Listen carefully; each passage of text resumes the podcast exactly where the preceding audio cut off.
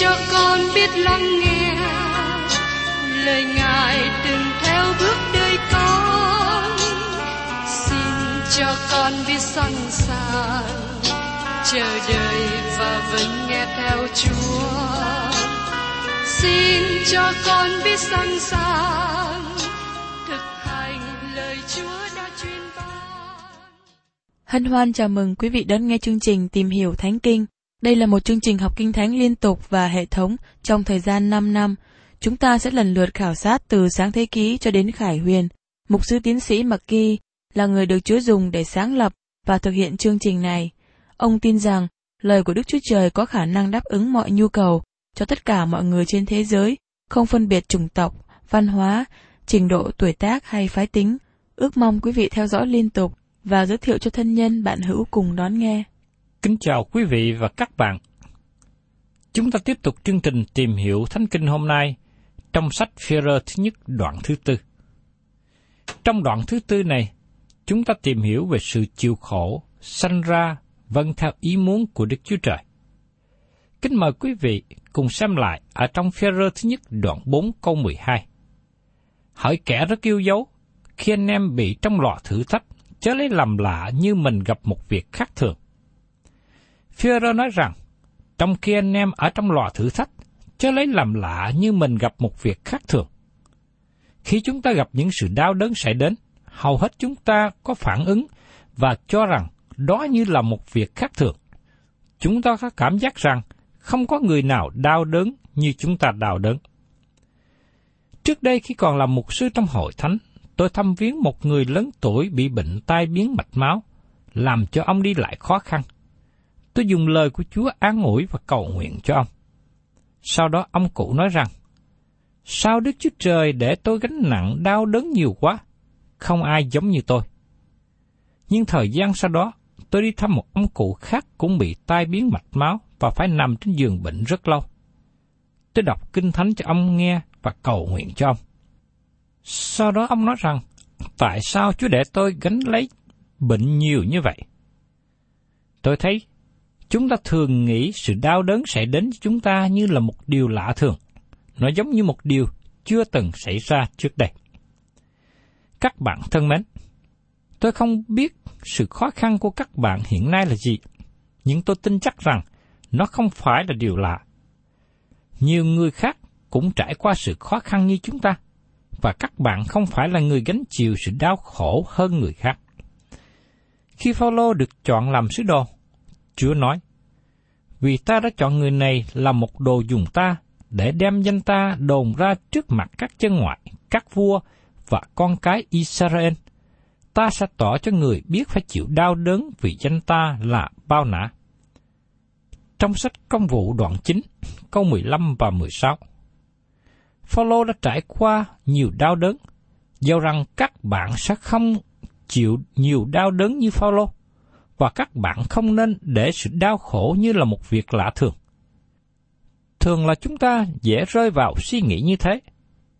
Tôi biết là tôi không tin khi bác sĩ nói rằng tôi bị bệnh ung thư. Tôi nghĩ các bạn có thể bị bệnh ung thư, nhưng tôi không bao giờ nghĩ rằng tôi bị bệnh ung thư. Tôi nghĩ bệnh ung thư là một việc cho người khác, nhưng không lạ cho tôi. Khi các bạn ở trong lò thử thách, chớ lấy làm lạ như mình gặp một việc khác thường. Những cơ đốc nhân ở trong sự thử thách bởi sự đau đớn. Sự chịu khổ không phải là một việc xảy ra cách tình cờ. Nó là một việc bình thường. Vì thế, Führer khuyên rằng đừng lấy làm lạ, nó là một từng trải bình thường cho cơ đốc nhân. Führer nói đến lò thử thách. David cũng nói đến sự thử nghiệm của Đức Chúa Trời giống như việc luyện vàng cho tinh khiết. Chúng ta tìm thấy ý tưởng này trong suốt cả Kinh Thánh. Và giờ đây, Führer đề cập đến lò thử thách mấy lần. Chính Führer kinh nghiệm sự chịu khổ, và trong lúc này, ông chưa tuận đạo bằng cách bị sự đóng đinh trên thập tự giá. Thưa các bạn, Đức Chúa Trời có mục đích cho sự đau đớn xảy đến cho các bạn và tôi. Kính mời quý vị cùng xem tiếp ở trong phía thứ nhất đoạn 4 câu 13.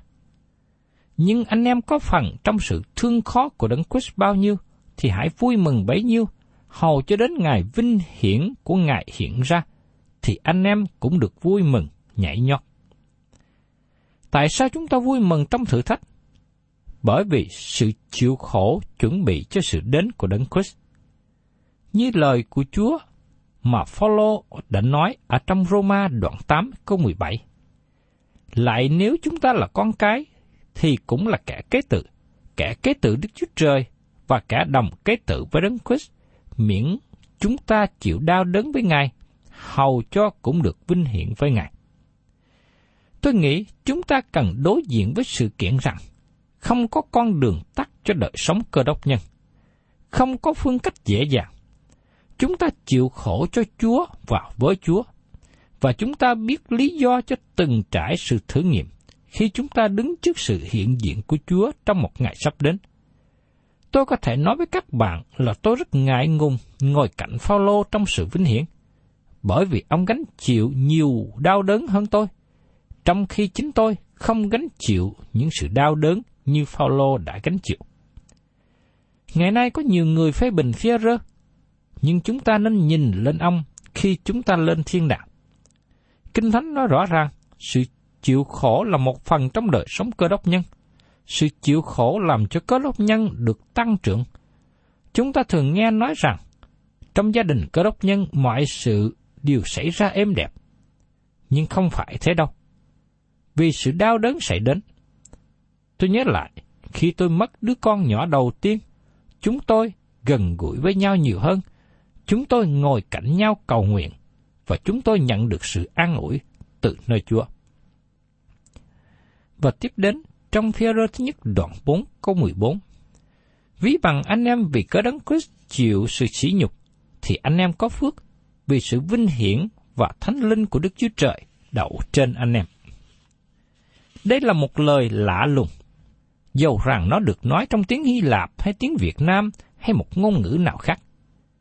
Führer nói, Ví bằng anh em vì cớ đấng Christ chịu sự chỉ nhục, thì có phước. Vì sự vinh hiển và thánh linh của Đức Chúa Trời đậu trên anh em. Một lần nữa tôi xin nói rằng, sự chịu khổ là một dấu hiệu cho biết các bạn là con cái của Đức Chúa Trời. Bằng cớ rõ ràng nhất tỏ bài các bạn là con cái của Đức Chúa Trời là sự chịu đựng đau đớn. Xin các bạn nhớ rằng, con cái của Đức Chúa Trời không phải lúc nào cũng mang bản vàng vinh hiển nơi cổ. Con cái của Đức Chúa Trời có thể làm vinh hiển danh Ngài trong mọi hoàn cảnh Ngài cho phép xảy đến. Chẳng hạn như qua thiên tai bão lụt, hạn hán, qua những điều xảy đến cho cá nhân hay cho gia đình của chính mình. Chúng ta nên cảm tạ Đức Chúa Trời trong mọi hoàn cảnh. Chúng ta cần nên nhìn đến những mục đích tốt lành ra từ những khó khăn này. Và tiếp đến trong phi rơ thứ nhất đoạn 4 câu 15. Trong anh em chớ có ai chịu khổ như kẻ giết người, như kẻ trộm cướp, như kẻ hung ác, như kẻ thải lai diệt người khác. Phêrô đặt tội giết người chung với tội thải lai chuyện người khác chỉ trích người khác. Phaolô nói như vậy. Thật ra, Phaolô và Führer và Jacker đồng cùng chung một ý với nhau. Họ giảng cùng một tin lành và sanh ra cùng một đức tính trong đời sống. Phêrô nói rằng chúng ta không nên bị chịu khổ vì tội lỗi của chính mình. Đức Chúa Trời không bao giờ thử nghiệm các bạn để phạm tội. Ngài cũng không bao giờ thử nghiệm các bạn với điều ác. Cũng giống như Gia Cơ nói cho chúng ta biết rõ trong thư tín của ông. Führer nói rằng, trong anh em chớ có ai chịu khổ như kẻ giết người. Và tiếp đến, trong Führer thứ nhất đoạn 4 câu 16, nhưng nếu có ai vì làm tín đồ đấng Christ mà chịu khổ thì đừng hổ thẹn, thà hãy vì danh ấy ngợi khen Đức Chúa Trời là hơn. Lòng của tôi hiệp cùng với những cơ đốc nhân đang ở tù vì gánh chịu sự chịu khổ vì Chúa. Họ có thể làm vinh hiển danh Ngài và làm chứng về Ngài trong giữa sự khó khăn này. Do vậy, nếu người nào gánh chịu đau khổ bởi vì chính tội lỗi của họ, người ấy không thể làm vinh hiển danh Ngài về việc họ bị ở tù. Và mời quý vị cùng xem ở trong phía thứ nhất đoạn 4 câu 17. Vì thời kỳ đã đến, là khi sự phán xét đã khởi từ nhà Đức Chúa Trời. Và nếu đã khởi từ chúng ta, thì sự cuối cùng của những kẻ chẳng vâng theo tinh lành Đức Chúa Trời sẽ ra thế nào? Vì thời kỳ đã đến là khi sự phán xét khởi từ nhà Đức Chúa Trời. Những người tin Chúa sẽ ứng hậu trước sự phán xét của Đấng Christ, như Phaolô đã nói trong Corinto thứ nhì, đoạn 5 câu 10 bởi vì chúng ta thải điều ứng hầu trước tòa án đấng Christ, hầu cho mỗi người nhận lãnh tùy theo điều thiện hay điều ác mình đã làm lúc còn trong xác thịt. Phaolô nói, chúng ta, tức là tất cả những cơ đốc nhân đều sẽ nhận lãnh điều mà mình làm trong khi còn ở trong thế gian này.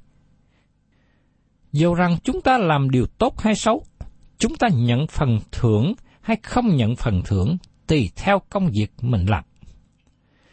Führer nói, nếu khởi từ chúng ta, thì sự cuối cùng của những kẻ chẳng vâng theo tinh lành Đức Chúa Trời sẽ ra thế nào?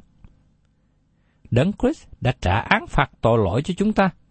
Nhưng nếu chúng ta sống một đời sống không làm vinh hiển danh Ngài thì sao? Thưa các bạn, trong trường hợp đó, chúng ta sẽ chịu sự phán xét. Và nếu Đức Chúa Trời phán xét những người thuộc về Ngài, thế giới hư mất sẽ làm gì? Họ sẽ không nghe hay không vâng theo tinh lành của Đấng Christ. Và tiếp theo trong phía thứ nhất đoạn 4 câu 18. Lại nếu người công bình khó được rỗi, thì những kẻ nghịch đạo và có tội sẽ nên thế nào? Nói một cách khác, chúng ta là những người tin nhận còn khó được rỗi. Người công bình chỉ được rỗi được sự cứu rỗi bởi nhờ sự chết của Đấng Christ và đức tin của họ trong Đấng Christ. Đó là cách duy nhất chúng ta được cứu rỗi, và chúng ta còn khó làm. Trong thời gian tôi bệnh và nằm trong bệnh viện, tôi có dịp nói chuyện nhiều với vợ tôi. Tôi nhìn đời sống trong quá khứ của mình trước đây. Tôi nhận thấy rằng, trước đây mình làm nhiều điều sai lầm. Và thật là một phép lạ khi Đức Chúa Trời cứu chuộc một người như tôi và tôi lấy làm lạ về điều đó. Giờ đây, nếu người công bình còn khó được rỗi, thì những kẻ nghịch đạo có tội sẽ trở nên như thế nào? Führer hỏi, nếu các bạn chưa phải là cơ đốc nhân, nếu tôi còn khó được cứu rỗi, và tôi chỉ làm bởi việc tin cậy đấng Christ, còn các bạn nghĩ mình làm như thế nào để được cứu rỗi? chỉ có một hy vọng và chỉ có một con đường cho sự cứu rỗi. Chúa Giêsu nói, ta là đường đi, lẽ thật và sự sống. Và tiếp đến trong phía rơ thứ nhất đoạn 4 câu 19. Vậy, những kẻ chịu khổ theo ý muốn Đức Chúa Trời, hãy cứ làm lành mà phó linh hồn mình cho đấng tạo quá thành tính. Đối với những người thật sự chịu khổ, họ biết điều gì họ giao thác cho Đức Chúa Trời. Phaolô cũng nói điều này trong Timôthê thứ nhì đoạn 1, câu 11 và 12. Ấy là vì tính lành đó mà ta được lập đến người giảng đạo, sứ đồ và giáo sư. Ấy lại là cớ mà ta chịu khổ. Nhưng ta chẳng hề hổ thẹn vì biết ta đã tin đấng nào. Chắc rằng đấng ấy có quyền phép giữ sự ta đã phó thác cho đến ngày đó. Phaolô đã giao thác điều gì cho Chúa? Một số người tin rằng điều này đề cập đến tinh lành mà Đức Chúa Trời đã giao thác cho Phaolô. Tôi đồng ý như thế, nhưng tôi nghĩ ý nghĩa sâu hơn mà Phaolô muốn nói. Tôi đến với Đấng Christ chỉ đơn giản là giao thác mọi sự cho Ngài. Tôi làm sự ký thác. Những gì là lợi cho tôi, tôi kể như lỗ. Những gì tôi bị mất đi, nó trở nên điều lợi. Phaolô liệt kê ra tám điều khác nhau mà ông tin cậy để được cứu rỗi. Mời quý vị cùng xem ở trong Philip đoạn 3, câu 3 đến câu 6. Vì ấy chính chúng ta là kẻ chịu cắt bi, là kẻ cậy Đức Thánh Linh, Đức Chúa Trời mà hầu việc Đức Chúa Trời, khoe mình trong đấng Christ và không để lòng tin cậy trong xác thịt bao giờ. Ấy chẳng phải tôi không thể cậy mình trong xác thịt đâu. Ví bằng có kẻ khác tưởng rằng có thể cậy mình trong xác thịt, thì tôi lại có thể bội phần nữa. Tôi chịu phép cắt bì vào ngày thứ tám về dòng Israel, chi phái Benjamin, người Hebrew, con của người Hebrew. Về luật pháp thì thuộc về phe Pharisee, về lòng sốt sắng thì là kẻ bắt bớ hội thánh, còn về sự công bình của luật pháp thì không chỗ trách được. Nhưng sau đó Phaolô nói tiếp ở trong Philip đoạn 3, câu 7 đến câu 8. Nhưng vì cớ đấng Christ, tôi đã coi mọi sự lời cho tôi như là sự lỗ vậy. Tôi cũng coi hết thải mọi sự như là sự lỗ, vì sự nhận biết Đức Chúa Giêsu Christ là quý hơn hết. Ngài là Chúa tôi, và tôi vì Ngài mà liều bỏ mọi điều lợi đó. Thật, tôi xem những điều đó như rôm rác, hầu cho được đấng Christ. Phía nói rằng, vậy, những kẻ chịu khổ theo ý muốn Đức Chúa Trời hãy cứ làm lành mà phó đinh hồn mình cho đấng tạo hóa thành tinh. Các bạn có thật sự tin cậy Ngài không? Có thể các bạn có tủ sắt an toàn trong nhà để giữ đồ quý giá hay giữ tiền bạc. Khi các bạn ngủ vào buổi tối, các bạn không lo lắng về điều này. Nhưng thưa các bạn, khi tôi ngủ vào buổi tối, tôi không lo lắng về linh hồn của tôi. Các bạn có biết tại sao không? Khi tôi ngủ trong sự bình an, bởi vì Đấng Christ chăm sóc mọi sự cho tôi. Tôi đã ký thác đời sống tôi cho Ngài. Tôi đã giao thác đời sống của tôi cho Ngài. Tôi tin cậy vào Ngài. Các bạn có ký thác đời sống của mình cho Chúa không? Các bạn có phó thác linh hồn mình cho Chúa chưa? Tôi xin thưa với các bạn rằng, nếu các bạn đã làm điều đó, thì dầu khi những khó khăn gì xảy đến, ngày nay đen tối gì xảy đến, mà các bạn có thể gọi đó là những ngày đi qua thung lũng. Các bạn có thể biết rằng Chúa sẽ chăm sóc các bạn. Các bạn thân mến, các bạn có phó thác linh hồn và đời sống mình cho Chúa chưa? Nếu chưa, tôi mong ước rằng các bạn nên làm điều đó ngày hôm nay hoặc càng sớm càng tốt. Thưa các bạn, Giờ đây chúng ta cùng tìm hiểu tiếp đến phía thứ nhất đoạn 5. Nói đến sự chịu khổ và sự đến lần thứ hai của Đấng Christ. Trong đoạn cuối cùng của thư phía thứ nhất này, sự chịu khổ và sự đến lần thứ hai của Đấng Christ được đem chung lại với nhau. Có mối quan hệ gì giữa sự chịu khổ của chúng ta và sự đến lần thứ hai của Đấng Christ? Đời sống của mỗi cơ đốc nhân bắt đầu với sự chịu khổ của Đấng Christ trên thập tự giá nơi mà Ngài mang lấy án phạt tội lỗi cho chúng ta. Đồng thời, cũng có sự chịu khổ trong đời sống con cái Đức Chúa Trời hiện nay, bởi vì Đức Chúa Trời dùng sự chịu khổ trong đời sống để uống nắng chúng ta và làm cho chúng ta trở nên cơ đốc nhân mà Ngài muốn và Ngài có thể sử dụng. Tôi xin phân chia phía nhất đoạn 5 ra làm hai phần.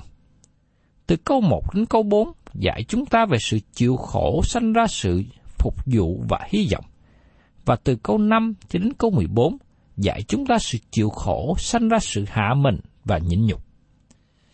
Vì thế chúng ta có sự chịu khổ của Đấng Christ trong quá khứ, sự chịu khổ hiện tại của Thánh Đồ, và chúng ta cũng có sự đến lần thứ hai của Đấng Christ trong tương lai. Mỗi cơ đốc nhân cần suy nghĩ về sự đến lần thứ hai của Đấng Christ trong chương trình và trong kế hoạch của mình. Chúng ta thường nói rằng, chúng ta có một kế hoạch trong đời sống. Nhưng việc đến của Chúa Giêsu lần thứ hai và Ngài đem các bạn ra khỏi thế gian này có nằm trong chương trình của các bạn hay không? Hay đó chỉ là một điều xa lạ và không có ý nghĩa gì trong đời sống của các bạn? Sự đến lần thứ hai của Đấng Christ không phải chỉ là một giáo lý, nhưng đó là những điều đi vào đời sống của chúng ta. Sự đến lần thứ hai của Đấng Christ không phải chỉ là một sự hiểu biết hay một niềm tin, nhưng nó là một sự thật, một thực tế. Tôi sẽ thấy Chúa Giêsu vào một ngày sắp đến. Tôi sẽ đến trong sự hiện diện của Ngài. Nó là một phước hạnh thật sự sẽ đến. Và Führer nói cho biết rằng sự chịu khổ hiện tại của chúng ta liên hệ đến điều đó. Bây giờ mời các bạn cùng tìm hiểu đến phần thứ nhất của Führer đoạn 5. Nói đến sự chịu khổ, sanh ra sự nhịn nhục. Führer nói ở trong đoạn 5 câu 1. Tôi gửi lời khuyên nhủ này cho các bậc trưởng lão trong anh em. Tôi đây cũng là trưởng lão như họ, là người chứng kiến sự đau đớn của Đấng Christ và cũng có phần trong sự vinh hiển sẽ hiện ra. Führer khởi sự đoạn này với lời đề cập đến cương vị của ông. Tại đây, Führer không gọi chính ông là sứ đồ. Ông nói, tôi là một trưởng lão như anh em. Điều này có nghĩa là hiện thời có những trưởng lão khác trong hội thánh tại đó.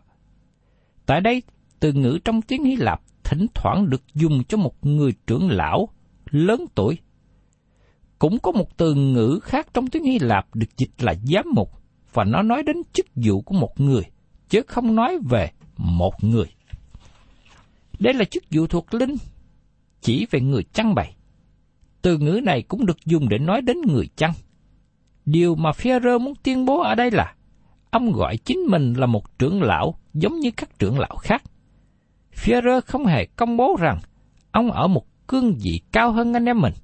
Ông chỉ là một trưởng lão như anh em và ông khích lệ họ, ông khuyên họ. Phêrô là người đã chứng kiến sự đau đớn của Đấng Christ. Ông ở trong một vị trí đặc biệt duy nhất bởi vì ông chứng kiến sự đau đớn của Đấng Christ. Phêrô nói rằng, ông đã có phần trong sự vinh hiển sẽ hiện ra. Trong quá khứ, Phêrô đã thấy sự vinh hiển của Chúa Giêsu. Và trong thư thứ nhì, Phêrô xác định điều này xảy ra trên núi Quá Hình. Pierre đã thấy Chúa Giêsu chết trên đồi Calvary. Ông cũng thấy Chúa Giêsu vinh hiển trên núi Quá Hình. Núi này có thể ở về phía bắc, và tôi nghĩ đó là núi Hạt Môn. Dẫu rằng địa điểm không quan trọng, nhưng điều gì xảy ra mới là điều quan trọng. Führer nói rằng ông đã chứng kiến sự vinh hiển này. Do vậy, sự vinh hiển đến trong tương lai sẽ lớn hơn và sự vinh hiển này tỏa bại ra khắp nơi. Quý vị và các bạn thân mến, chúng ta cảm ơn Chúa vì gương hào việc Chúa của sứ đồ Pierre. Ông là một sứ đồ lớn, một sứ đồ mà chúng ta có thể gọi ngày hôm nay là một sứ đồ trưởng. Ông là người đã được Chúa Giêsu kêu gọi và đặt làm người dẫn đầu trong số các sứ đồ. Nhưng khi ông viết thư, khi ông nói chuyện với các anh em mình trong hội thánh, ông không bao giờ lên mình kiêu ngạo. Ông nghĩ rằng ông chỉ là một người trưởng lão, một người chăn, một người hầu việc Chúa giữa dòng anh em mình mà thôi. Đây là một thái độ rất là tốt lành của một người hầu việc Chúa khiêm nhường. Và tôi mong ước rằng quý vị và các bạn hiện nay là những người hào việc Chúa, chúng ta nên theo gương khiêm nhường nhu mì của Führer. Thân chào tạm biệt quý vị và các bạn và xin hẹn tái ngộ cùng quý vị trong chương trình tìm hiểu Thánh Kinh kỳ sau. Chúng ta sẽ tiếp tục tìm hiểu trong Führer thứ nhất, đoạn 5. Cảm ơn quý vị đã đón nghe chương trình Tìm hiểu Thánh Kinh. Nếu quý vị muốn có loạt bài này, Xin liên lạc với chúng tôi theo địa chỉ sẽ được đọc vào cuối chương trình. Kính chào quý thính giả.